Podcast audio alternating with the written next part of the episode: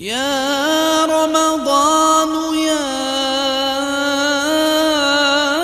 شهر الهدى يا شهر الندى يا شهر البركات. الحمد لله رب العالمين صلى الله وسلم على سيدنا محمد وعلى آله وصحبه الطيبين الطاهرين.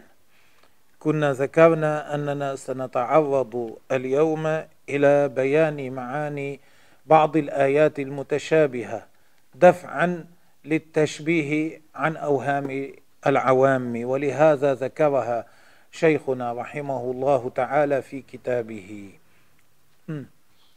قال المؤلف رحمه الله تفسير قوله تعالى من روحنا وقوله تعالى من روحي.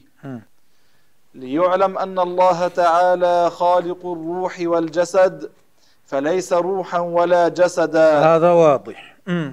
ومع ذلك أضاف الله تعالى روح عيسى صلى الله عليه وسلم الله إلى عليه نفسه وسلم. على معنى الملك والتشريف لا الجزء لا للجزئية لا للجزئية في قوله تعالى من روحنا. يعني الله تعالى ليس روحا. مع ذلك قال عن روح عيسى من روحنا من روحنا فأضاف روح عيسى إليه سبحانه. هذه الإضافة معناها أن هذه الروح مشرفة عند الله ملك له مشرفة عنده هذا معناه. أمم. وكذلك في حق آدم قوله تعالى من روحي.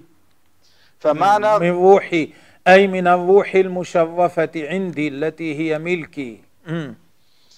فمعنى قوله تعالى فنفخنا فيها من روحنا. أمم. أمرنا جبريل عليه السلام أن ينفخ في مريم الروح التي هي ملك لنا ومشرفة عندنا. هذا معنى من روحنا. الروح التي هي ملك لنا مشرفة عندنا. مم. لأن الأرواح قسمان. هكذا. أرواح مشرفة وأرواح خبيثة. أرواح مشرفة كأرواح الأنبياء والملائكة. أرواح خبيثة كأرواح الشياطين. وأرواح الأنبياء من القسم الأول نعم. فإضافة روح عيسى وروح آدم إلى نفسه إضافة ملك وتشريف. كما هو ظاهر. مم. ويكفر من يعتقد أن كما في قوله تعالى بيتي أضاف البيت إليه سبحانه لبيان أن الكعبة لها شرف عنده. ليس معناه أن الكعبة جزء منه. وكذلك روحنا وروحي بمعنى أن هذه الروح مشرفة عنده. ويكفر من يعتقد أن الله تعالى روح لأنه جعل الله مخلوقا شبه الله بالمخلوق. فالروح مخلوقة تنزه الله عن ذلك نعم وكذلك قوله تعالى في الكعبة بيتي. فهي إضافة ملك للتشريف لا إضافة صفة أو ملابسة. لا- ليس معنى بيت ليس معنى بيتي أن الله حال في الكعبة. ليس معنى بيتي أن الله تعالى ملابس للكعبة. إنما معنى بيتي أي البيت الذي هو مشرف عندي. معروف هذا. نعم. لاستحالة لاستحالة الملامسة أو المماسة بين الله والكعبة. نعم. وكذلك قول الله تعالى رب العرش. أيضا رب العرش. ليس تخصيص العرش بالذكر لأن العرش له خصوصية أن الله قاعد عليه حاشا. إنما لأن العرش أكبر المخلوقات حجما. فإذا كان الله هو ربه فهو رب كل ما هو فهو رب كل ما هو أصغر منه. هذا معناه. ليس إلا للدلالة على أن الله خالق العرش الذي هو أعظم المخلوقات. نعم. ليس لأن العرش له ملابسة لله بالجلوس عليه. مخالطة الملابسة المخالطة. ليس لأن هناك مماسة أو لأن العرش بينه وبين الله انفصال بمسافة. ليس هذا. ليس لأن العرش له ملابسة لله بالجلوس عليه أو بمحاذاته من غير بأن جلوس يكون فوقه هكذا بمحاذاته من غير جلوس مم. ليس المعنى أن الله جالس على عرشه باتصال مم. وليس المعنى أن الله محاذ للعرش بوجود فراغ بين الله وبين العرش مم. إن قدر ذلك الفراغ واسعا أو قصيرا. كل ذلك مستحيل على الله. هكذا. لأن الله ليس جسما. وإنما مزية العرش أنه كعبة الملائكة الحاف كعبة الملائكة أي إليه يتوجه الملائكة الذين هم حوله. أليس الملائكة حول العرش؟ إلى العرش يتوجهون في صلاتهم. مم. وإنما مزية العرش أنه كعبة الملائكة الحافين من حوله كما أن الكعبة شرفت بطواف المؤمنين بها. ومن خواص العرش أنه لم يعصى الله تعالى فيه. لبيان شرفه. أيضا من شرف العرش أنه مكان لم يعصى الله فيه.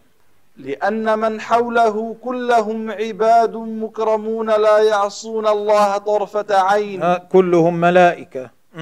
ومن اعتقد أن الله خلق العرش ليجلس عليه فقد شبه الله بالملوك الذين يعملون الأسرة الكبار ليجلسوا عليها. ها شبه الله بالملوك. في الماضي كان ملوك يعملون أسرة كبيرة فخمة حتى يجلسوا عليها. فمن زعم أن الله قاعد على العرش شبه الله بهؤلاء الملوك. يقعد كما يقعدون يجلس كما يجلسون له مقعد كما أن لهم مقاعد وهكذا. هذا لا يليق بالله. تعالى الله عن ذلك. ومن اعتقد هذا لم يعرف الله. نعم. ويكفر من يعتقد المماسة لاستحالتها في حق الله تعالى. نعم من اعتقد أن الله مماس لشيء فهو كافر للعرش أو لغيره. تفسير الآية الرحمن على العرش استوى. يجب أن يكون تفسير هذه الآية بغير الاستقرار والجلوس آه ونحو طيب إذا ذلك. كان العرش ليس محلا لله. إذا ما معنى قول الله تعالى الرحمن على العرش استوى؟ الآن يبين. يقول يجب أن يكون تفسير هذه الآية بغير الاستقرار والجلوس جزما ليس هذا المراد ونحو ذلك ولا بما يشبه ذلك من من صفات المخلوقين. ويكفر من يعتقد ذلك الذي يعتقد أن الله جالس على العرش كفر والعياذ بالله. فيجب ترك الحمل على الظاهر. إيه، لا يجوز أن تفسر الآية على ظاهرها لأن كلمة استوى إذا قيلت وحدها من غير السياق كالسياق الذي ورد في القرآن. إذا قيلت وحدها استوى أول ما يخطر على الذهن جلس هذا هو المعنى الظاهر الذي هو أكثر استعمالا. يعني المعنى الأكثر استعمالا. لها معان أخرى خمس عشرة معنى كلمة استوى لها في لغة العرب. لكن هذا هو الظاهر. فلا يجوز أن يفسر بالظاهر. لا يجوز أن يقال الرحمن على العرش استوى معناه جلس. بل يحمل على محمل مستقيم في العقول. أي يفسر بتفسير صحيح يقبله العقل والشرع. فتحمل لفظة الاستواء على القهر. هذا تفسير يوافق اللغة ويوافق الشرع. ففي لغة العرب يقال استوى فلان على الممالك. إذا احتوى على مقاليد الملك واستعلى على الرقاب. يعني إذا صار قاهرا للموجودين. مم. كقول الشاعر قد استوى بشر على العراق من غير سيف ودم مهراق. وليس معنى ذلك أن بشر بن مروان قعد على العراق. إنما معناه استولى قهر. مم. وفائدة تخصيص العرش بالذكر. طيب إذا كان معنى ذلك أن أن الله قهر العرش لماذا خص العرش بالذكر؟ والله قاهر لكل شيء. لماذا خص العرش بالذكر؟ خص العرش بالذكر كما خص في قوله تعالى رب العرش العظيم وهو رب كل شيء لأن العرش أعظم المخلوقات حجما. فإذا كان الله قاهرا له فهو قاهر لما دونه بالأولى كما أنه إذا كان ربا له فهو رب لما دونه بالأولى. فائدة تخصيص العرش بالذكر أن العرش أكبر المخلوقات حجما فإذا كان الله تعالى قاهرا له فهو قاهر لما دونه بالأولى. وذلك كما في قول الله تعالى وهو رب العرش العظيم والله رب كل شيء. لكن الفائدة أنه إذا كان رب العرش فهو رب ما دونه بالأولى. نعم. وفائدة تخصيص العرش بالذكر أنه أعظم مخلوقات الله تعالى حجما فيعلم شمول ما دونه من باب الأولى. قال الإمام علي إن الله تعالى خلق العرش إظهارا لقدرته ولم يتخذه مكانا لذاته رواه الإمام المحدث الفقيه اللغوي أبو منصور التميمي في كتابه الفرق بين الفرق. نعم. أو ها هذا هو. إذا إذا كان الأمر كذلك ما الحكمة من خلق العرش؟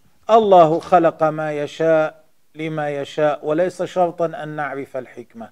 لكن قد ذكر سيدنا علي رضي الله عنه إن الله خلق العرش إظهارا لقدرته لأن الملائكة الذين يحفون بالعرش يرون هذا العرش العظيم فيفيدهم هذا زيادة معرفة بكمال قدرة الله تبارك وتعالى وكمال علمه سبحانه وتعالى. أو يقال استوى استواء يعلمه هو مع تنزيهه عن استواء المخلوقين كالجلوس والاستقرار. هذان هما الطريقان المسلكان اللذان ذكرهما المصنف قبل. مسلك أغلب السلف يقولون الرحمن على العرش استوى استواء يليق به ليس جلوسا ولا استقرارا. وليس كمعاني المخلوقين بلا كيفية. ومسلك أغلب الخلف يقولون استوى أي قهر وحفظ وأبقى. هذا كثير قاله كثير من الخلف قاله وبعض السلف أيضا فسره بذلك. قلنا السبب المسلكان متفقان أنه لا يجوز تفسيره بصفات المخلوقين. لكن يختلفان في أمر زاده الخلف للحاجة وسلكه بعض السلف عند طروء هذه الحاجة وهو أنه عند بروز الحاجة لتعيين المعنى المراد يعينون المعنى المراد من ذلك كما فعلوا هنا. واعلم أنه يجب الحذر من هؤلاء الذين يجيزون على الله القعود على العرش والاستقرار عليه. إيه؟ مفسرين لقوله تعالى الرحمن على العرش استوى بالجلوس أو المحاذاة من فوق كما قلنا هؤلاء المشبهة بعضهم يقول الله قاعد على العرش ملاصق له وبعضهم قال يقول بينه وبين العرش مسافة هذا مجسم وهذا مجسم. ومدعين أنه لا يعقل موجود إلا في مكان. يزعمون أن الشيء حتى يكون موجودا لابد أن يكون في مكان. الجسم يفهم في ذلك. الجسم لأن له حجما. لا بد أن يكون في مكان حتى يكون موجودا. أما ما ليس جسما كيف يشترط فيه المكان؟ خالق الأماكن. كيف يشترط في وجوده أن يكون في مكان؟ العقل لا يقبل ذلك. لو كانوا يعقلون. ومدعين أنه لا يعقل موجود إلا في مكان وحجتهم داحضة. ساقطة. ومدعين أيضا أن قول السلف استوى بلا كيف موافق لذلك. عجيب. هؤلاء المشبهة يقولون السلف قالوا استوى بلا كيف ثم يفسرون ذلك فيقولون أي بكيف لا نعلمه. السلف نفوا الكيف وهم قالوا أي أن له كيفا ثم قالوا لا نعلمه. وإنما فعلوا ذلك لأن عقيدتهم ضد عقيدة السلف ولا يريدون أن يقولوا عقيدتنا ضد عقيدة السلف. فاولوا كلام السلف وزادوا عليه حتى يلبسوا على ضعفاء العقول أمثالهم. الله تعالى يحمينا من شرورهم ويحمي المسلمين من شرورهم ولم يدروا أن الكيف الذي نفاه السلف هو الجلوس والاستقرار والتحيز في المكان والمحاذاة وكل الهيئات من حركة وسكون وانتقال. هذا معنى جاء فلان كيف جاء؟ تقول ماشيا. قعد فلان كيف قعد؟ تقول متربعا الكيف هو هذا هو التحيز في المكان والمحاذاة والهيئة والسكون والحركة وال... هذا هو الكيف. لما قال السلف بلا كيف نفوا كل هذا عن الله نعم. والذي يدحض شبههم الذي يسقط شبههم يرد شبههم شبه المجسمة. أن يقال لهم قبل أن يخلق العالم أو المكان هل كان موجودا أم لا؟ فمن ضرورة العقل أن يقولوا بلى فيلزمه لو صح قوله لا يعلم موجود إلا في مكان أحد أمرين. آه يقال لهم. قبل أن يخلق الله المكان. هل كان العرش هل كان الله موجودا أو لا؟ لا بد أن يقولوا بلى هو موجود في الأزل. يقال لهم لكن أنتم تقولون لا يصح موجود إلا في مكان. لا يوجد موجود إلا في مكان. والذي يدحض شبههم أن يقال لهم يرد شبههم قبل أن يخلق العالم أو المكان هل كان موجودا أم لا؟ فمن ضرورة العقل أن يقول بلى. الواحد منهم لا بد أن يقول بلى. إذا في سئل إيه. فيلزمه لو صح قوله لا يعلم موجود إلا في مكان أحد أمرين. إيه لو كان صحيحا ما يقولونه لا يعلم موجود إلا في مكان. عند ذلك يلزمه أحد الأمرين لأنه قال الله موجود قبل المكان هو الذي خلق المكان. إذا كيف يقول هذا؟ ويقول لا يعلم موجود إلا في مكان. هذا ينتج عنه شيء.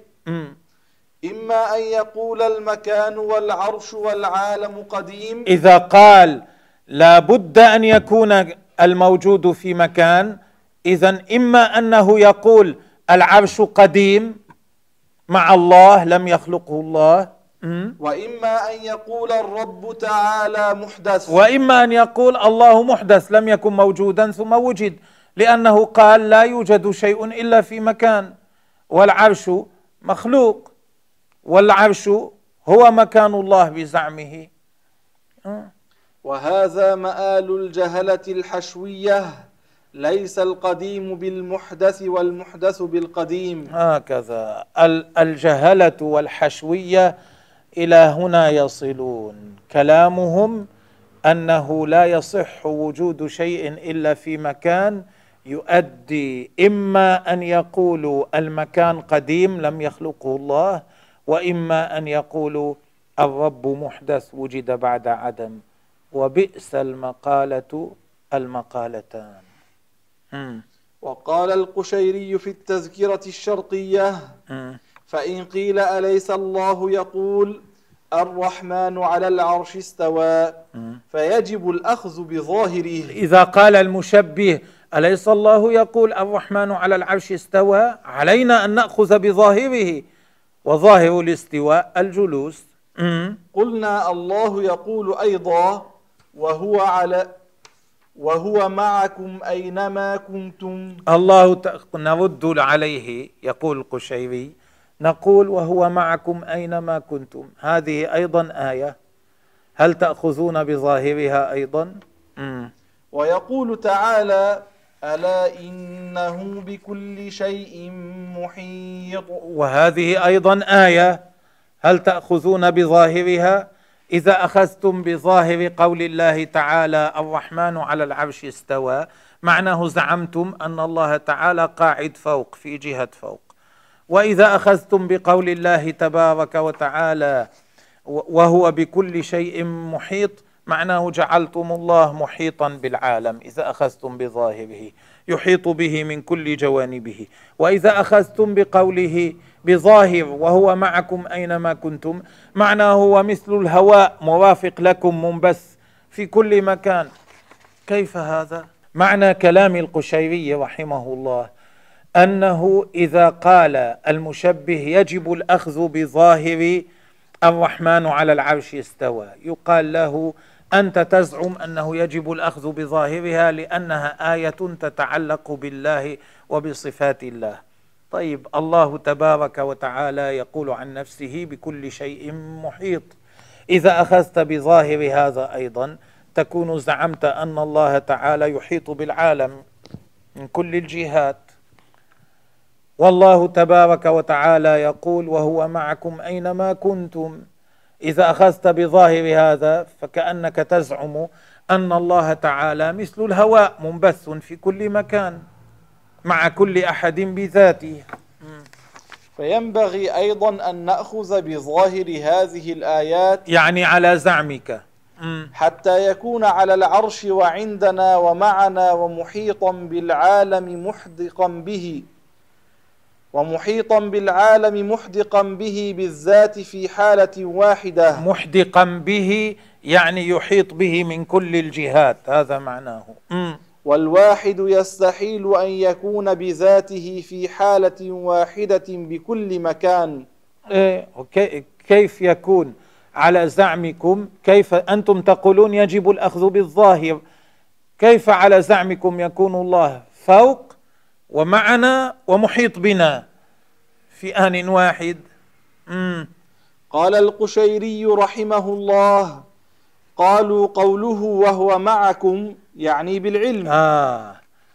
عند ذلك لا يقولون هذا. يقولون وهو معكم ليس ماخوذا على ظاهره. لا نأخذ الآية على ظاهرها. إنما معنى وهو معكم أي عالم بكم. م. وبكل شيء محيط. م. إحاطة العلم. كذلك. قوله تعالى بكل شيء محيط معناه علما ليس بالذات. وقوله على العرش استوى قهر وحفظ وأبقى انتهى. إيه، نقول إذا وقوله على الرحمن على العرش استوى معناه قهر وحفظ وأبقى لماذا تمنعوننا أم تتحكمون؟ يعني أنهم قد أولوا هذه الآيات نعم. ولم يحملوها على ظواهرها. نعم. فكيف يعيبون على غيرهم تأويل آية الاستواء بالقهر؟ فما هذا التحكم؟ نعم. ثم قال القشيري رحمه الله ولو أشعر ما قلنا توهم غلبته آه يعني أنتم تقولون إذا قلت الرحمن على العرش استوى معناه قهر هذا يشعر أنه لم يكن قاهرا للعرش ثم قهره. هكذا أنتم تزعمون. يرد عليهم يقول لو كان كما تقولون أيها المشبهة لو كان يشعر بهذا. لأشعر قوله وهو القاهر فوق عباده بذلك أيضا. لو كان كما تقولون لكان قوله وهو القاهر فوق عباده أيضا مشعرا بأن الله لم يكن قاهرا للعباد ثم قهر. وليس الأمر كذلك. آه. حتى يقال كان مقهورا قبل خلق العباد. هيهات إذ لم يكن للعباد وجود قبل خلقه إياهم. وهذا لا يقبل لا يقال كان مقهورا قبل خلق العباد. بل لو كان الأمر على ما توهمه الجهلة من أنه استواء بالذات. إنما الذي يشعر بالتغير في حق الله هو كلامكم أنتم أيها المشبهة لأنكم تقولون الرحمن على العرش استوى استوى بالذات بذاته. وتريدون جلس معناه قبل لم يكن مستويا بالذات. إنما بعد أن خلق العرش استوى بذاته. فهذا الذي يدل يشعر بالتغير كلامكم ليس كلامنا أهل السنة. بل لو كان الأمر على ما توهمه الجهلة من أنه استواء بالذات لأشعر ذلك بالتغير واعوجاج سابق على وقت الاستواء. نعم. فإن البارئ تعالى كان موجودا قبل العرش.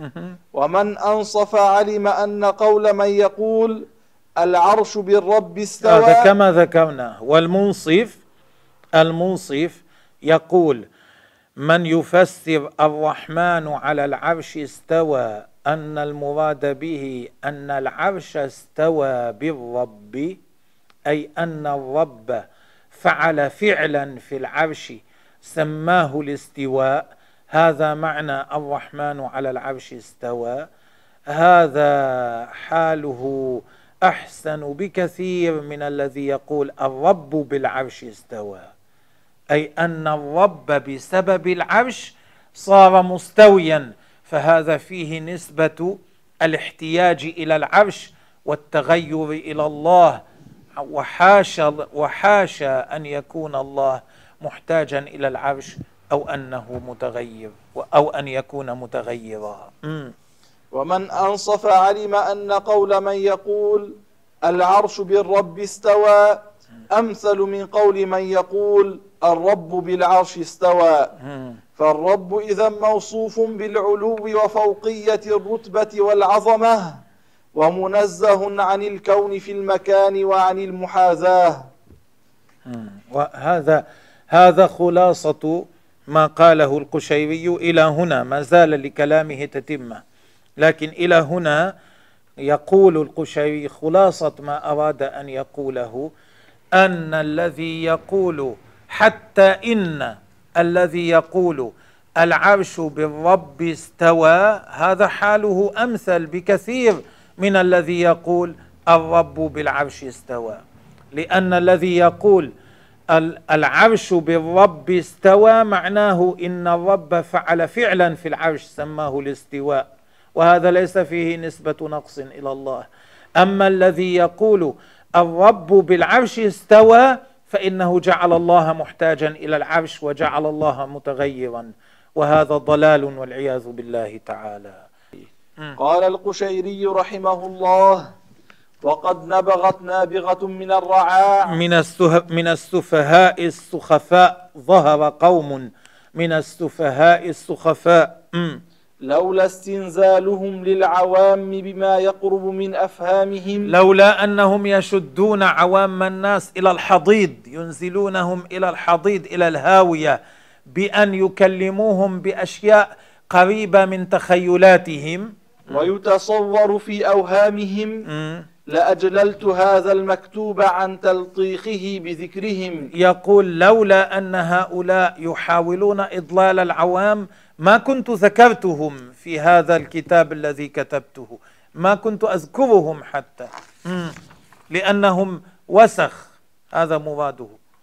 يقولون نحن نأخذ بالظاهر ونجري الآيات الموهمة تشبيها والأخبار الموهمة حدا وعضوا على الظاهر. يقولون نحن نأخذ بالظاهر الآيات التي توهم التشبيه نأخذها على ظاهرها. الأحاديث التي توهم التشبيه نأخذها على ظاهرها ولا يجوز أن نؤول شيئا منها. ولا يجوز أن نطرق التأويل إلى شيء من ذلك. لا يجوز أن نؤول شيئا من ذلك. يعني نطرق التأويل ندخل التأويل. ويتمسكون بقول الله تعالى وما يعلم تأويله إلا الله. والآية لا تدل على هذا كما سبق وبينا وما يعلم تأويله إلا الله ما يعلم وقت حدوثه إلا الله. وهؤلاء والذي أرواحنا بيده أضر يحلف بالله يقول وهؤلاء والله والذي أرواحنا بيده أضروا على الإسلام من اليهود والنصارى والمجوس وعبدة الأوثان. ليش؟ يبين لأن ضلالات الكفار ظاهرة يتجنبها المسلمون. الكفار الذين يظهرون أنهم كفار ضلالاتهم ظاهرة يعرفها المسلمون فيجتنبونها وهؤلاء أتوا الدين والعوام من طريق يغتر به المستضعفون. أما هؤلاء يظهرون أنهم مسلمون يتكلمون في أمر الدين ويلقون إلى العوام كلمات منمقة بحيث إن الضعفاء يستهويهم ذلك. يقع بعض الضعفاء في أشراكهم. مم. فأوحوا إلى أوليائهم بهذه البدع. من اتبعهم ألقوا إليه هذه البدع. وأحلوا في قلوبهم وصف المعبود سبحانه بالأعضاء والجوارح والركوب والنزول والاتكاء والاستلقاء والاستواء بالذات والتردد في الجهاد. آه، وأدخلوا إلى قلوب من تبعهم وصف الله بهذه أن الله له أعضاء له جوارح يركب يطلع. ينزل يستلقي وأنه لم يكن قاعدا ثم قعد وأنه موجود في جهة من الجهات وأنه ينتقل. وهذه كلها صفات. ماذا تركوا من صفات المخلوقات؟ مم. فمن أصغى إلى ظاهرهم يبا- الذي يقبل منهم مم. يبادر بوهمه إلى تخيل المحسوسات. يتخيل أشياء تشبه المخلوقات. فاعتقد الفضائح فيعتقد أن الله وصفاته على ما تخيل فسال به السيل يدري. السيل يأخذه السيل إلى هلكته وهو غافل الله يحفظنا. فتبين أن قول من يقول إن التأويل غير جائز خبط وجهل آه فتبين من كلام القشيري أن من يمنع التأويل على الإطلاق متخبط جاهل مم. وهو محجوج الحجة قائمة عليه مم. وهو محجوج بقوله صلى الله عليه وسلم لابن عباس مم. اللهم علمه الحكمة وتأويل الكتاب فقد دعا النبي لابن عباس أن يعلمه الله تأويل الكتاب فكيف يمنعون التأويل على الإطلاق مم. رواه ابن ماجه وغيره بألفاظ متعددة. وأوله عند البخاري. اللهم علمه الحكمة. هذا موجود في في صحيح البخاري. على كل حال هو صحيح. هذا عن النبي عليه الصلاة والسلام. قال الحافظ ابن الجوزي في كتابه المجالس. والحافظ ابن الجوزي حنبلي. لكنه ليس كهؤلاء المشبهه الذين يدعون الانتساب إلى مذهب أحمد بل كان عالما بحق مم.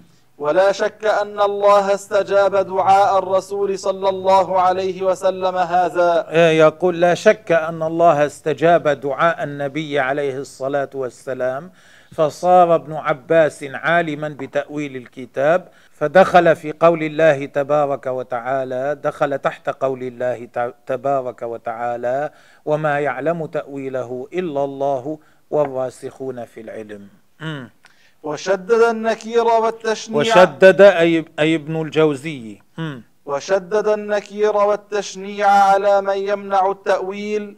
ووسع القول في ذلك فليطالعه من أراد زيادة التأكد. إيه، تكلم بكلام يشابه ما ذكره أبو النصر القشيري.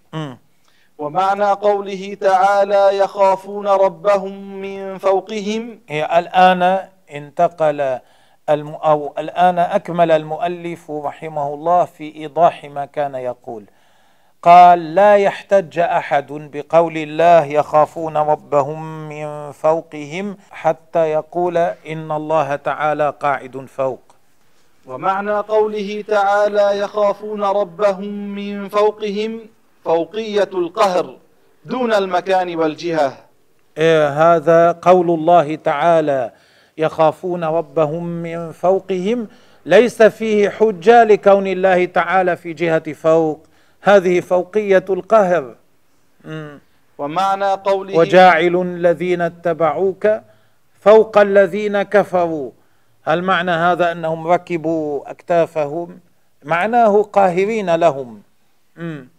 ومعنى قوله تعالى وجاء ربك والملك صفا صفا كذلك هذه الآية ليس معناها أن الله ينتقل من مكان إلى مكان يكون فوق ينزل إلى تحت يوم القيامة. ليس هذا معناه. ليس مجيء الحركة والانتقال والزوال. هذا يوجد في الآية شيء يسميه علماء اللغة مجاز الحذف. وجاء ربك أي جاءت قدرة ربك. لكن قدرة لم تذكر. فقيل وجاء ربك.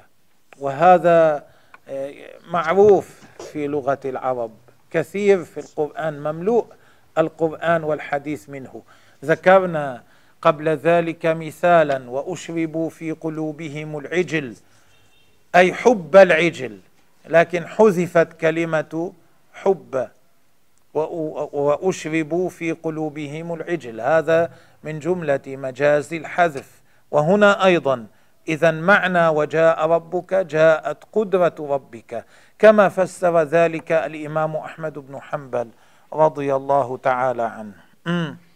ليس مجيء الحركة والانتقال والزوال وإفراغ مكان وملء آخر بالنسبة إلى الله ومن اعتقد ذلك يكفر. إيه، في بعض الآيات أتى الله بنيانهم من القواعد.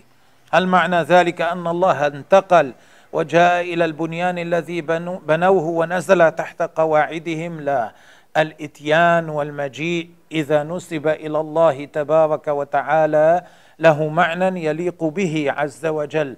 يعرفه الراسخون في العلم وهم يفسرونه. ليس المشبهة الجهلة فالله تعالى خلق الحركة والسكون وكل ما كان من صفات الحوادث. نعم. فلا يوصف الله تعالى بالحركة ولا بالسكون. كما سبق أن بينا. والمعني بقوله وجاء ربك جاء أمر ربك. الأمر الذي قدره رب ربك. أي أثر من آثار قدرته. هكذا. وقد ثبت عن الإمام أحمد أنه قال في قوله تعالى وجاء ربك جاءت قدرته. أي أثر قدرته. رواه البيهقي في مناقب أحمد وقد مر ذكره. يوم القيامة الملائكة يأتون بجزء من جهنم يجرونه.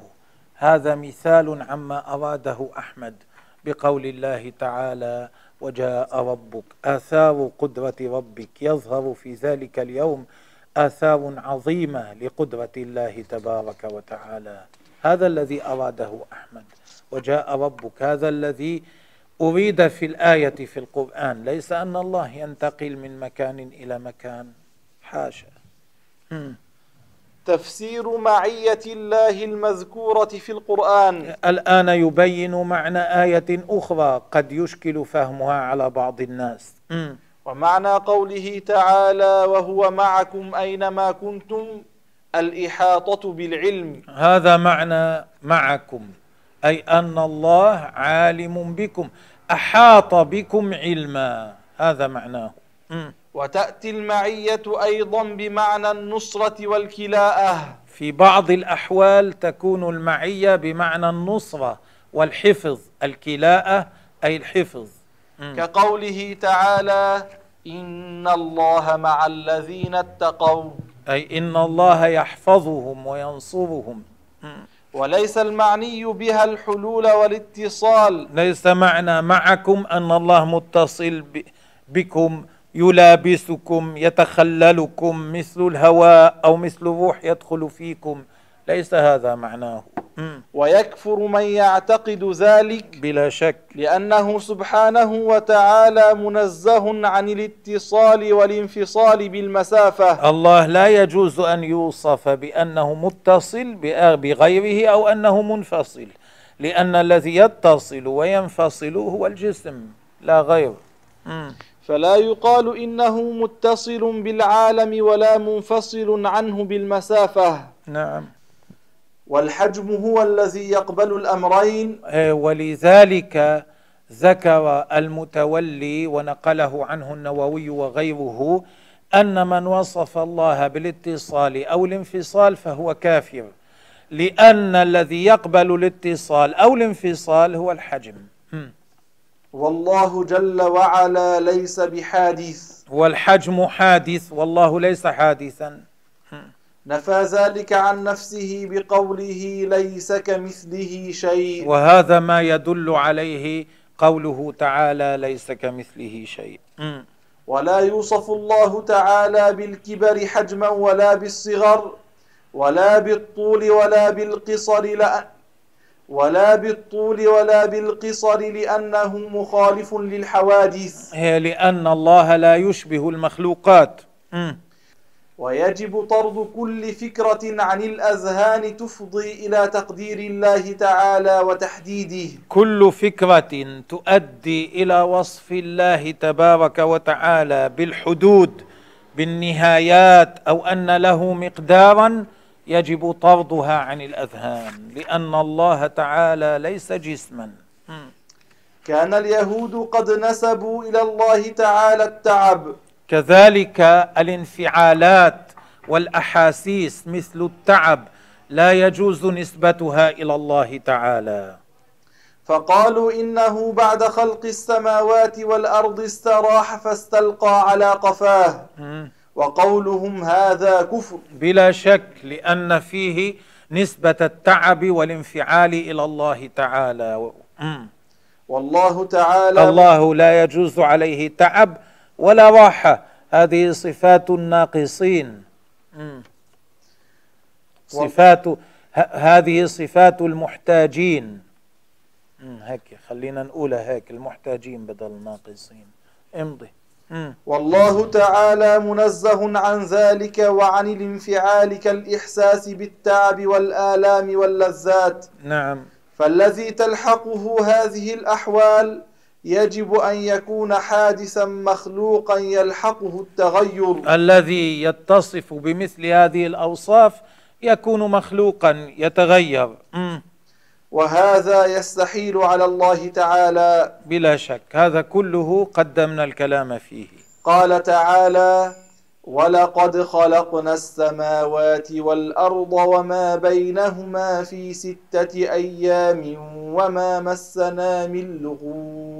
اللغوب التعب ما مسنا من لغوب أي ما تعبنا. إنما يلغب من يعمل بالجوارح. إنما يلغب يتعب. من من يعمل. يعمل بالجوارح. والله سبحانه وتعالى منزه عن الجارحة. إيه، الذي يتعب هو الذي عنده جوارح يستعملها فيما يعمل. والله منزه عن الجارحة. مم. قال تعالى إن الله هو السميع البصير. كذلك قول الله السميع البصير. ليس معناه أن الله يشبه المخلوقات. له جارحة يرى بها وله آلة يسمع بها. لا. فالله تعالى سميع وبصير بلا كيفية. فالسمع والبصر هما صفتان أزليتان بلا جارحة. نعم. أي بلا أذن أو حدقة. وهذا سبق أن شرحناه. وبلا شرط قرب أو بعد أو جهة. يسمع المسموعات كلها. القريب منا والبعيد عنا ولا يقال القريب من الله والبعيد من الله لأن الله موجود بلا مكان. وبدون انبعاث شعاع من البصر أو. تموج هواء ليس كما يرى المخلوقين بشعاع ضوء بين المرئي والرائي لأن الله ليس حجما ولا بتموج هواء يسمع به الكلام لأن الله ليس له آلة. مم. ومن قال لله أذن فقد كفر. كما سبق أن بيناه. ولو قال له أذن ليست كآذاننا. لأنه نسب إلى الله صفة ليس لها معنى إلا الجارحة. ولم ترد في الشرع ولم يرد في الشرع نسبتها إلى الله فيكفر. بخلاف من قال له عين ليست كعيوننا لأن العين تحتمل معاني ليس معناها فقط الجارحة وجاء في الشرع نسبتها إلى الله.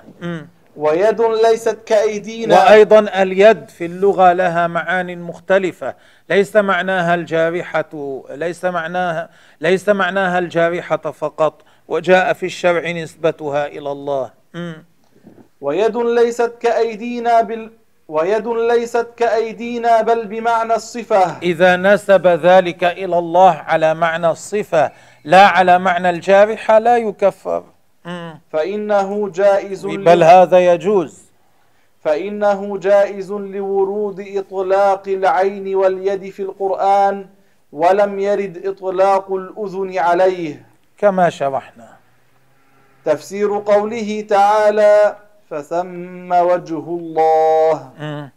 قال تعالى ولله المشرق والمغرب فأينما تولوا فثم وجه الله. أينما تتجهوا فثم أي هناك وجه الله. نعم. المعنى فأينما توجهوا وجوهكم في صلاة النفل في السفر؟ إذا كنتم مسافرين وأنتم تصلون صلاة النفل إذا كنتم مسافرين وأنتم تصلون صلاة النفل لا الفرض. فثم قبلة الله. فثم وجه الله أي قبلة الله. تتجهون إلى جهة سفركم صلاتكم صحيحة وتلك الجهة تكون قبلتكم. أي فتلك الوجهة التي توجهتم إليها هي قبلة لكم. مم. ولا يراد بالوجه الجارحة. ليس معنى فثم وجه الله أن الله له وجه جارحة. وحكم من يعتقد الجارحة لله التكفير. كما سبق أن بينا. لأنه لو كانت له جارحة لكان مثلا لنا. يجوز عليه ما يجوز علينا من الفناء. وهذا سبق إيضاحه. وقد يراد بالوجه الجهة التي يراد بها التقرب إلى الله تعالى. أحيانا يطلق الوجه ويراد به الجهة التي تفعل تقربا إلى الله. كأن يقول أحدهم فعلت كذا وكذا لوجه الله.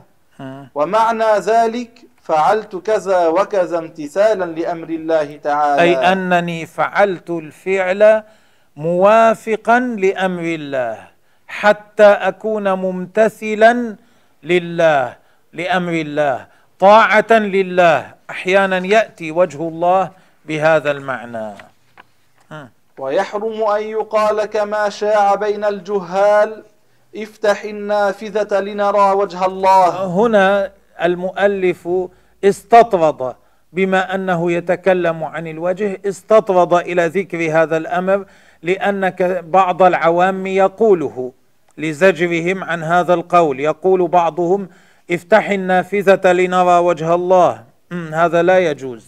لأن الله تعالى قال لموسى لن تراني. آه، لو لم يكن هؤلاء يقصدون منه أنهم يريدون أن يروا الله ذات الله لكن قوله حرام قول هذا الكلام حرام لا يجوز لو كانوا يظنون أن معناه شيئا آخر لنرى وجه الله يظنون أن معناه لنرى خلق الله مع ذلك قولهم لهذا الكلام لا يجوز مم. ولو لم يكن قصد الناطقين به رؤية الله فهو حرام. تفسير الله نور السماوات والأرض. إيه، هذه الآية الأخيرة التي أوردها المصنف في هذا المورد نذكر تفسيرها إن شاء الله. فقوله تعالى الله نور السماوات والأرض. معناه أن الله تعالى هادي أهل السماوات والأرض لنور الإيمان. ليس معنى الآية أن الله هو هذا الضوء الذي نراه في الأرض وفي السماوات. قطعا ليس هذا معناها. إنما معنى النور الهادي. الله هدى أهل السماوات أي الملائكة وهدى المؤمنين من أهل الأرض من إنس وجن. رواه البيهقي عن عبد الله بن عباس رضي الله عنهما. فالله تعالى ليس نورا بمعنى الضوء. بلا شك. بل هو الذي خلق النور. والخالق لا يشبه مخلوقه. قال تعالى وجعل الظلمات والنور أي خلق الظلمات والنور. معناه الظلمة مخلوقة والنور مخلوق. الظلمة إذن شيء موجود يخلقه الله والنور شيء موجود يخلقه الله. ليست الظلمة مجرد عدم النور لا الظلم شيء موجود. يخلقه الله والنور الضوء شيء موجود يخلقه الله لأن الله قال وجعل الظلمات والنور أي خلق الظلمات والأضواء. نعم. فكيف يمكن أن يكون نورا كخلقه تعالى الله عن ذلك علوا كبيرا؟ فلا يجوز أن يكون الله تعالى ضوءا أن يكون الله ضوءا كخلقه. وحكم من يعتقد أن الله تعالى نور أي ضوء التكفير قطعا. بلا شك لأنه لأن من يعتقد ذلك جعل الله كمخلوقاته. وهذه الآية الحمد لله الذي خلق السماوات والأرض وجعل الظلمات والنور. أصرح دليل على أن الله ليس حجما كثيفا كالسماوات والأرض.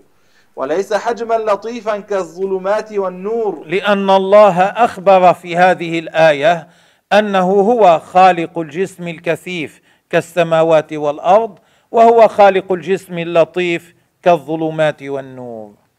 فمن اعتقد أن الله حجم والله لا يشبه مخلوقاته. فمن اعتقد أن الله حجم كثيف أو لطيف وسبق أن ذكرنا الكثيف ما يقبض باليد اللطيف ما لا يقبض باليد. فقد شبه الله بخلقه والآية شاهدة على ذلك. نعم. أكثر المشبهة يعتقدون هذا كله سبق أن بيناه أكثر المشبهة يعتقدون أن الله حجم كثيف. هكذا. أكثر المشبهة يعتقدون أن الله شيء كالإنسان قاعد على العرش. وبعضهم يعتقد أنه حجم لطيف. بعضهم يظن أن الله تعالى ضوء يتلألأ وبعضهم يظن أنه مثل الروح يدخل في الإنسان أو أنه مثل الهواء يتخلل في كل الأماكن. حيث قالوا إنه نور يتلألأ. أي بعضهم. فهذه الآية وحدها تكفي للرد على الفريقين. نعم هذه الآية وجعل الظلمات والنور تكفي للرد على الفريقين. فيها اولا ذكر خلق السماوات والأرض وفيها ذكر خلق الظلمات والنور. فيها بيان أن الحجم الكثيف مخلوق وفيها بيان أن الحجم اللطيف مخلوق. والخالق لا يشبه المخلوق كما روي عن أبي حنيفة وغيره. أن يشبه الخالق مخلوقه. وهناك العديد من العقائد الكفرية كاعتقاد أن الله تعالى ذو لون أو ذو شكل. إيه، وكل هذا ذكرناه قبل. فليحذر الإنسان من ذلك جهده على أي حال. حتى لا يكون خاتمة الإنسان على الكفر فيخلد في نار جهنم. وهذه الوقاية يحتاج فيها إلى العلم. أكثر من لم يتعلم الذي لا يتعلم أصول العقائد معرض جدا للوقوع في مصايد الشيطان. فينبغي على الإنسان أن يحفظ نفسه وأهله بالعلم وأن يبتعد عن تشبيه الله بخلقه. نسأل الله تبارك وتعالى أن يوفقنا جميعا إلى ما يحبه ويرضاه وأن يحسن لنا الختام. بجاه النبي عليه الصلاة والسلام والله تعالى أعلم.